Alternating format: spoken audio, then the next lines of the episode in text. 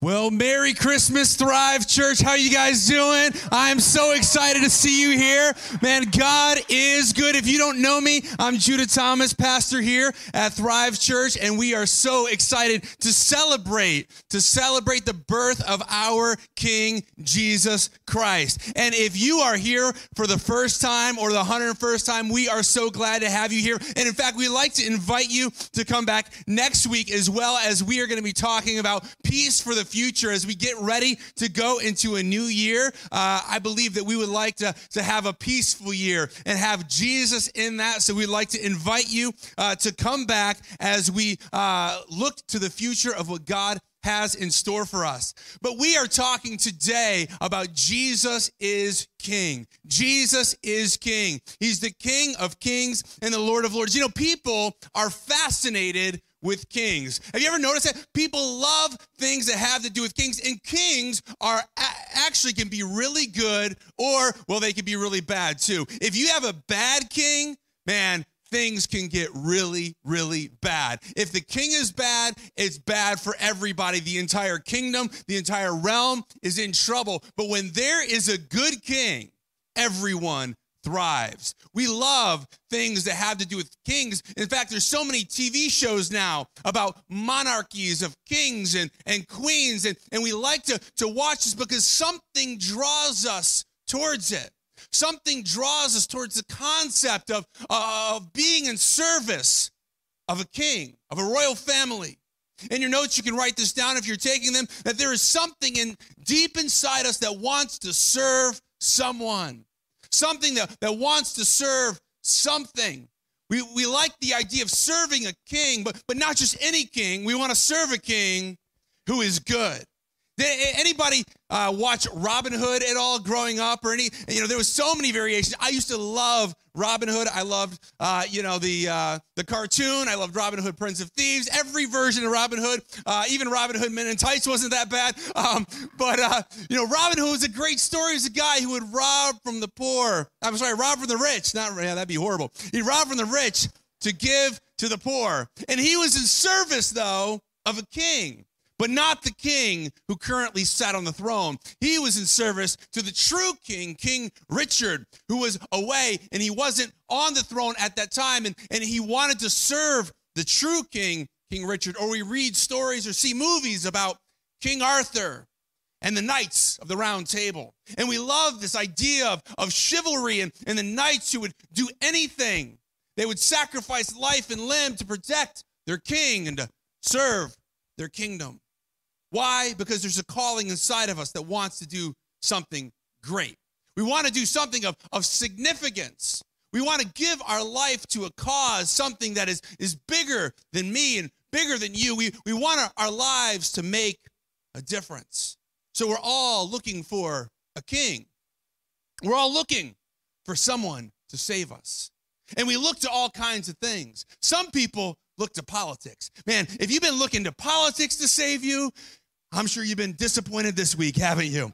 Man, what a rough week. Hey, but people look to politics to save them. They, they, they, look to other things. They look for, for somebody to come and sweep them off their feet. They're looking for the, the knight in shining armor, someone who will, who will come and be all that they want them to be. See, the king is, is what you serve. What do you serve the most in your life? Is our king money? More zeros in a bank account, perhaps? Maybe what you serve is your job. And everything in life is about your job.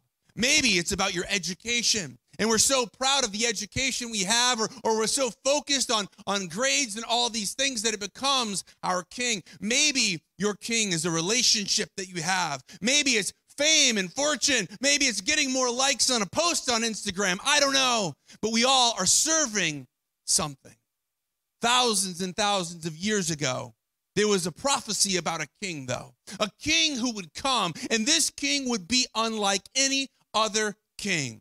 This was a king that would come and take all the wrongs in the world and fix them and make them right. This was a king that would bring freedom, and he would set up a powerful kingdom that would last forever. The prophecy can be found in Isaiah chapter 9, verse 6 says, For a child is born to us, and a son is given to us. and the government will rest on his shoulders, and he will be called Wonderful Counselor, Mighty God, Everlasting Father, and the Prince of Peace. And his government and its peace will never end, and he will rule with fairness and justice from the throne of his ancestor David for all of eternity. And people loved the idea of this. They loved the idea that there would be a king who would come and set things right, who would come and set up a kingdom that would never be destroyed. This would be a king like no other. This would be a king who would rule with love and justice and mercy, a king who would bring peace to the kingdom, who would bring freedom. But what they didn't realize is how different he would be. See, kings are normally born in palaces of royal lineage. They weren't expecting a king to be born in a barn around animals in a smelly environment. See, kings, when they would come, they would come with great wealth. They didn't expect their king to be born into poverty. Kings would be proud. They would, they would be strong and powerful and proud of their accomplishments. They didn't expect a humble king who would come with a different mentality. They, they expected their kings to come riding on a war horse and not on a donkey.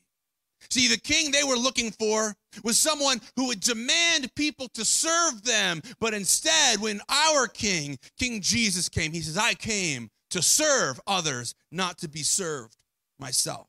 So, what things make a good? What makes a good king? And what makes Jesus the king that we have been waiting for? In your notes, you can write down that a good king gives protection.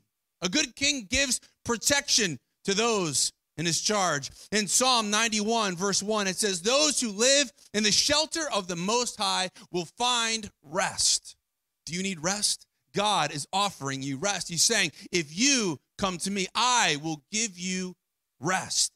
Says, They will find rest in the shadow of the Almighty. This I declare about the Lord. He alone is my refuge, my place of safety. He is my God, and I trust in him.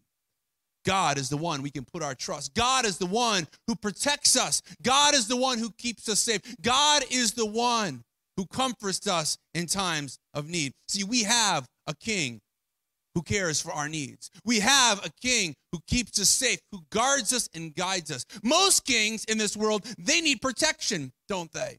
They may be strong, but they have bodyguards and they have bulletproof glass and they have people that will, will give their lives to protect their king, not our king, Jesus. He says he is our shield. He is our refuge. He is our strong tower. He is our warrior. He is stronger than any adversity we may face. He's bigger than any problem. He is mighty and he is a conqueror, and a conqueror that has so much power that he conquered sin and death and allows us to live in that protection. A good king brings us protection, but also in your notes, a good king offers freedom. He offers us freedom. Do we need freedom in our lives from the things that hold us back? It says in Galatians, Galatians chapter 5, verse 1, it says, So Christ has truly set us free. Christ has set us free. It says, Now make sure you stay free and don't get tied up in slavery again to the law. See, some kings, they would enslave people, they would bring in forced labor and demand that they work for free or for next to nothing. Our king is a king that sets the captives free. Our king is one who has fought to free us from bondage, bondage from sin, and the things that we have done that displease him. Our king has fought so that we can be free from shame and the things in our past that haunt us. He has given us freedom from fear and freedom from addiction. No matter what addiction you face, He says that He is offering freedom to you. But are you willing to live in that freedom? He says, make sure that you stay free. Have you ever been a slave to something before? Have you ever been in bondage, lived in bondage to something? Maybe something in your life, something in your past, an addiction, a relationship. Maybe it's just the pursuit of something, and we become slaves in this, living in bondage day after day. But Jesus Christ, our King, has come to set you free, to give you a second chance, to give you a new life, to give you a new start. And He paid the debt that you could not pay. You couldn't do it. We couldn't earn it. But Jesus says, I will set you free. In your notes, a good king brings peace. A good king will bring peace. In John 16, verse 33, it says, I have told you all of this so that you may have peace in me. Jesus is saying, You can have peace in me. You're not going to find peace in more money. You're not going to find peace in a relationship or in a better job. You're not going to find peace in any of these things. You will find true peace in me. I have told you all of this so that you may have peace in me. Here on earth, you will have many trials and many sorrows. Has anybody had any trials or sorrows recently in your life? Okay, about half of you have. That's great. Some of you, it's still coming. See, the Bible says you're going to have some tough times. But here, here he says, here on earth you'll have many trials and sorrows, but take heart. Don't lose hope.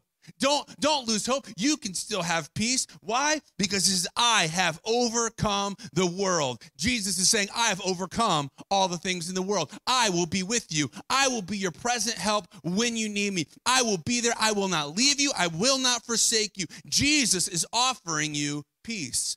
Not peace like the world talks about, not peace like the world promises. This is not, you know, an absence of conflict in life. This is a peace that comes from within, a peace that you can have even in the storms of this life. Even when you're going through difficult times, you can have a peace that passes all understanding. You can have peace from your past, you can have peace in the present, and peace for the future. And next week, we're going to be talking about how God gives us peace for the future, how we can go into the future with peace.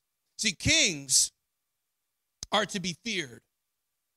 But wouldn't it be great to have a king as your friend? A king who had your back, Imagine if you had to go up before a court and they were they were bringing accusations against you about crimes that had been committed and you know and they know that they are correct. You did those things and now they are getting ready to pass judgment on you, but in comes the king. And the king is like, "Hold on just a minute. I know they're guilty. I know they did this, but that's my friend and I'm going to pay the price so they don't have to." See, that's what Jesus offers to us. He offers us freedom. He offers us forgiveness. He offers us a new life. See, this king was a king who came down to our level, a king who came to be one of us, a king who left his throne in heaven to come and be with us. Legends say that King James V of Scotland would often put on the clothes of the common man and he would wander through the settlements and he would talk to people so he could get a real perspective of how their life was in his kingdom. And then he would come back and he would make the changes necessary in his kingdom. But he knew that if he went as a king, nobody would talk honestly to them. They, they, they wouldn't listen and they would come in fear. Many years ago, I was out in Wisconsin and I, I, was with a band and we were getting ready to, to go to a gig. The problem was, was we didn't know where this place was that we were going. And this is back before we had GPSs and all that fancy stuff. We had these things called maps, and they were printed on paper. And uh, and it was horrible because what would happen is somebody would do road construction, and nobody would update the map that was sitting in your car. So so it was very easy to get lost, and we were lost, and, and we had to be at the show at a certain time. We didn't know what to do, how to get there. So we pulled over at a gas station and went in and asked the person working at the gas station if he knew where this particular venue was. And sure enough, he knew what it was. But he did something unlike any other gas station attendant I have ever seen in my entire life. And I doubt I will ever see this again. You know what he did? He said, instead of just saying, oh, you just go down the road and you turn light at, uh, right at the stop sign, then you go over the little creek and turn left and hop over the log, and there you are. No, that's not what he said. He said, you know what? Instead of trying to explain to you how to get there, why don't you just follow me? The guy went, he locked up the gas station, he got in his car and said, Why don't you follow me? Instead of me trying to tell you the way to go, I will be the way. All I want you to do is follow me. Follow me, and I will lead you to the destination. That's what Jesus said. He said, I am the way, I am the truth and the life. No one comes to the Father except through me. Jesus didn't point the way, Jesus didn't describe the way, Jesus didn't map out the way. Jesus said, I am the way, I am the truth, and I am the life. And no one comes to the Father except through me. In your notes, Jesus left his throne to come and bring heaven to earth. Imagine what he had to give up. His throne in heaven, he leaves there as king of the universe, and he comes to be born in a barn. He comes to be born in poverty. He comes to be born in what seemed like an illegitimate birth. He comes to be born on this earth to live life as us so that he could identify with us, and more importantly, so that we could identify with him. And this is a king unlike any other. Imagine a king so strong that he could break time itself. But isn't it interesting that the date 2020 marks 2,020 years Anno Domini, which means in the year of our Lord, from the birth of Jesus Christ. Every date prior to that is marked BC, which stands for before Christ. Jesus came on the scene and he broke the time itself. Every uh, king, every ruler, the date of each of them, from the time they began ruling to the time they ended, every single date in history is marked by the birth of King Jesus because he is the King of Kings and he is the the Lord of Lords. One great king, one great emperor was Caesar Augustus. Caesar Augustus was the first emperor of the Roman Empire. Imagine the power that this man had. He was powerful, he was ruthless, he was brutal. Do you know why you know the name Caesar Augustus? Not because he was a great king, but because he played a secondary role in the birth of Jesus Christ. Because we know that Caesar was there in power at the time, and other kings from the east came to visit the king of the Jews, Jesus, born as a child, and they come to Caesar Augustus and said, Caesar, we heard that there is a king of the Jews, and Caesar Augustus says, You're looking at him, baby. And they say, No, no, not you. Caesar, there's another king that will be born. He was prophesied of, and this made Caesar Augustus furious. He found out that he would be under three years old and said, We're going to wipe out all uh, the children in this region that fit the bill. The other kings went along and they found this young child, Jesus, and they fell and they worshiped and they brought him gifts. But the only reason why we know the name Caesar Augustus is because he played an insignificant role in the story of Jesus Christ, our Lord. Every king before or since is marked by the name of Jesus Christ. In fact, there is debate in this world, even now, about changing these, these terms BC and AD, before Christ and Anno Domini, to changing them to BC, uh, uh, or I'm sorry, uh, CE, which is the common era, and BCE, which is before the common era. And, and they people are trying to say this because they, they want to bring Jesus out of the calendar. Yet the problem that they face is they say the problem is is, is if anybody ever asks, why did they choose this specific date to start the common era? It all still comes back to Jesus Christ. There's no one that can deny it. No atheist that can deny it. No agnostic that can deny it. No person that worships another God can deny it because Jesus is the one that all of our dates come back to. He is the King of Kings, He is the Lord of Lords. In Philippians chapter 2, verse 9, it says, God elevated him. God is elevating Jesus. See, Jesus came humbly. He came as a servant, someone to serve, not to be served. It says, Now God elevated him to the place of highest honor and gave him the name above all names that at the name of Jesus, every knee shall bow in heaven and on earth and under the earth, and every tongue declare that Jesus Christ is Lord to the glory of the Father.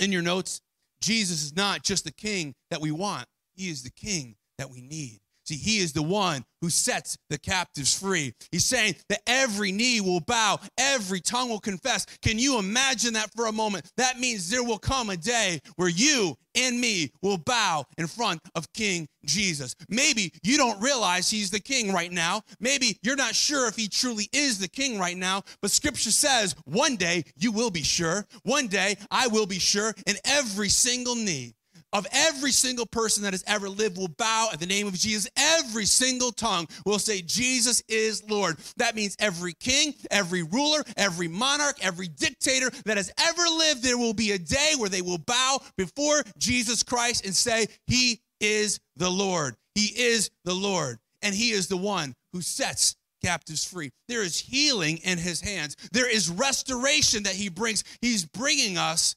forgiveness. See, Jesus is the King of kings and the Lord of lords. In your notes, Jesus is not just a king, Jesus is the king. He is not a king, he is my king. He is not just a king, he is your king. He is not a king, he is the king of kings. He is not just a king, he is the king of love. He is the king of peace and a king who gives generously. This is a king who comes and he brings healing in his hands. This is a king not just of a worldly kingdom, he's one that wants to be the king of your heart. But will you allow him to be the king of your heart? This is the king that all other kings must bow. There may be rulers who resign. There may be rulers who get impeached from time to time but every knee will bow at the name of Jesus Christ. There may be rulers who get assassinated, but not our King Jesus. He will not resign. He will not be impeached. He will not be assassinated, and he will not take a day off because he is our King. So there are two responses that we can have today.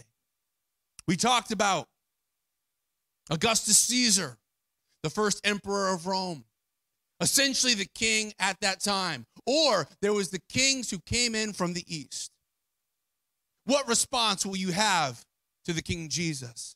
As Augustus Caesar says, I'm going to put out all my efforts to annihilate and to stop this king. I'm not going to accept that he's king. I'm going to try to, to ignore him. I'm going to try to destroy him. I'm going to live my life as if he never existed. Or are we going to be like the kings who traveled far, bringing gifts of gold and frankincense of myrrh, who came and not just gave gifts to the king, but it says they bowed down and worshiped him.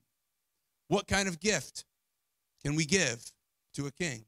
What kind of gift can we give to the King of Kings and the Lord of Lords? We can bring him our loyalty. We can bring him service, saying, I will serve the King. He is the King of Kings and the Lord of Lords. I can worship him, I can respect him, and I will honor him. But the best gift that we can give in your notes, the best gift that we can give to our King is our life. Saying, God, I will give you my life. You can be the king of the universe. But more than that, I want you to be my king. I want you to be my Lord. I want you to be the king of my heart. And will we allow him to be the king? He is the name above all names. He is the one who could speak anything into existence. There is no other name upon heaven or earth by which men can be saved other than the name of Jesus. There is power in the name of Jesus. There is power when we speak his name. In fact, that's why his name has become a swear word to so many people. They'll say Jesus Christ because even in the very name, in the very speaking of the name, there is power. And so they use it in an offensive way, unaware of the fact that there is power unlike any other in that name. See, many people, they just want Jesus to be their, their consultant in life, though, and they don't want him to be their king. They, they just want a little bit of, of advice here and there. They want a, a few tips of maybe how to live their life better, how to be a little bit more successful, but they aren't really willing to make him the king of their life. What is Jesus to you? Is he your consultant or is he your king? In your notes, let Jesus be your king and not your consultant. Let him be the king who reigns. Let's not wait for the judgment day to be the day that we bow down and declare him our king. Let us declare him our king now. Now that Jesus has come, he has come and he has brought hope. Now that Jesus has come, he has come and he has brought peace to you, to me, for my past, my present, and my future. This king has come and he's given us joy. Scripture says that the joy of the Lord is our strength. So will you let him be your king. Because it was on a silent night long ago that heaven invaded earth. And love broke through the silence, and we were unaware. And most people were unaware. And in that moment, everything changed.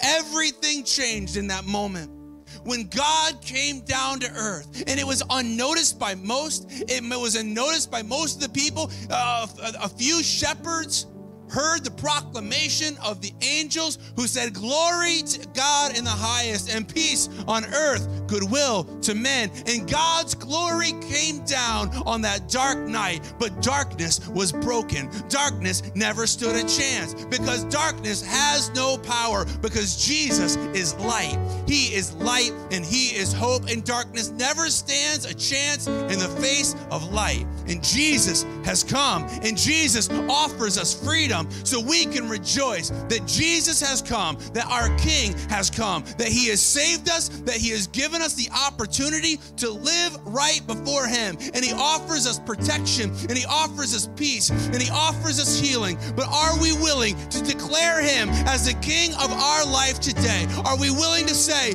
Jesus, you are my King, my knee will bow, and my tongue will confess that Jesus Christ is Lord? So let us rejoice and let us pray praise because our King has come to this earth. So, Father, we come to you now and we thank you that Jesus is our King. He is the King of kings and the Lord of lords. No one else reigns with more power than our King. No one else comes close to our King. A King who came to this earth with humility, was born in a manger, who lived life as a poor person who lived a life in obscurity, but came and made such a difference because he died on the cross for our sins, but death could not hold him. And in that act, he defeated sin and death, and he is our King who rules and reigns even to this day. So, Lord, we call on your name. And if you're here today and you've never put your faith in Jesus Christ, what a better opportunity than as we celebrate the birth of our King to say, Jesus is my King and my Lord. I will call on his name. Won't you call on his name and say, Jesus, you are my Lord. Jesus, you are my King.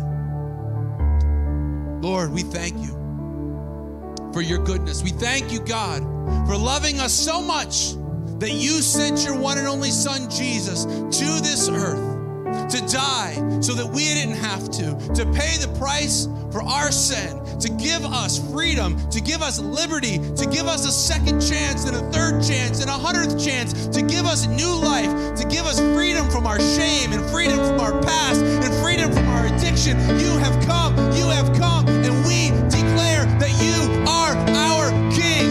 Jesus' name, we are free. In Jesus' name, we have been given hope. We are made new. So, church, let's stand. Let's stand. Let's praise the King. Let's praise Him now. Let's worship our King because He is worthy and He is a King who sits on the throne for us even today.